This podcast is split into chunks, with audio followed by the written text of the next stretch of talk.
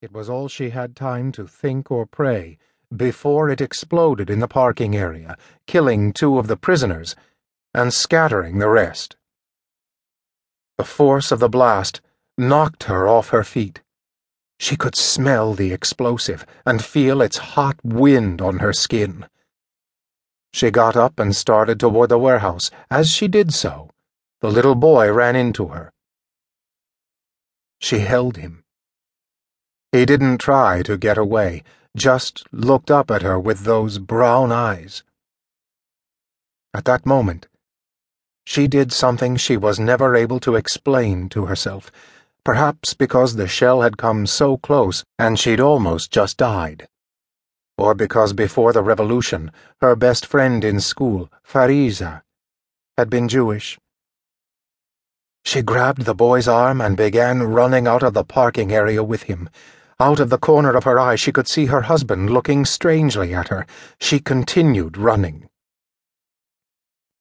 In the street, people were lying on the pavement, some wounded, others with their arms over their heads, still others ran to get inside the warehouse. A shell screamed overhead and exploded near a building on the street leading to the port.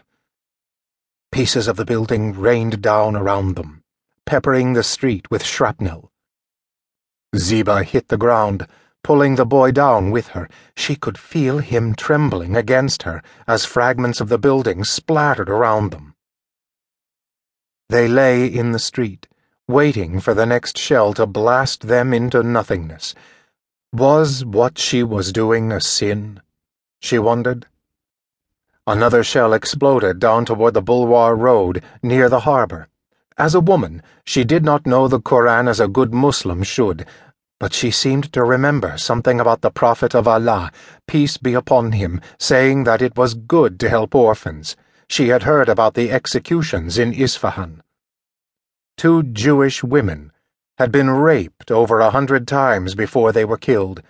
The men, those Zionist Yasusa had been chained between trucks and literally pulled to pieces. She looked at the boy.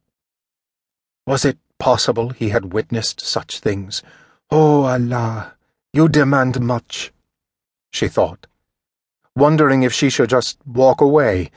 If she brought the boy back to the warehouse or left him here, he would surely die. A shell exploded far up the street. A second shell exploded louder and closer, less than a hundred meters away. The next one would come down right on top of them. She buried her head in her arms, certain she was about to die, the boy next to her on the pavement.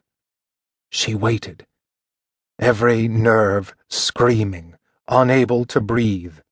Nothing happened. The shelling had stopped. Ziba looked up. People were starting to get off the ground. She stood and pulled the boy up with her.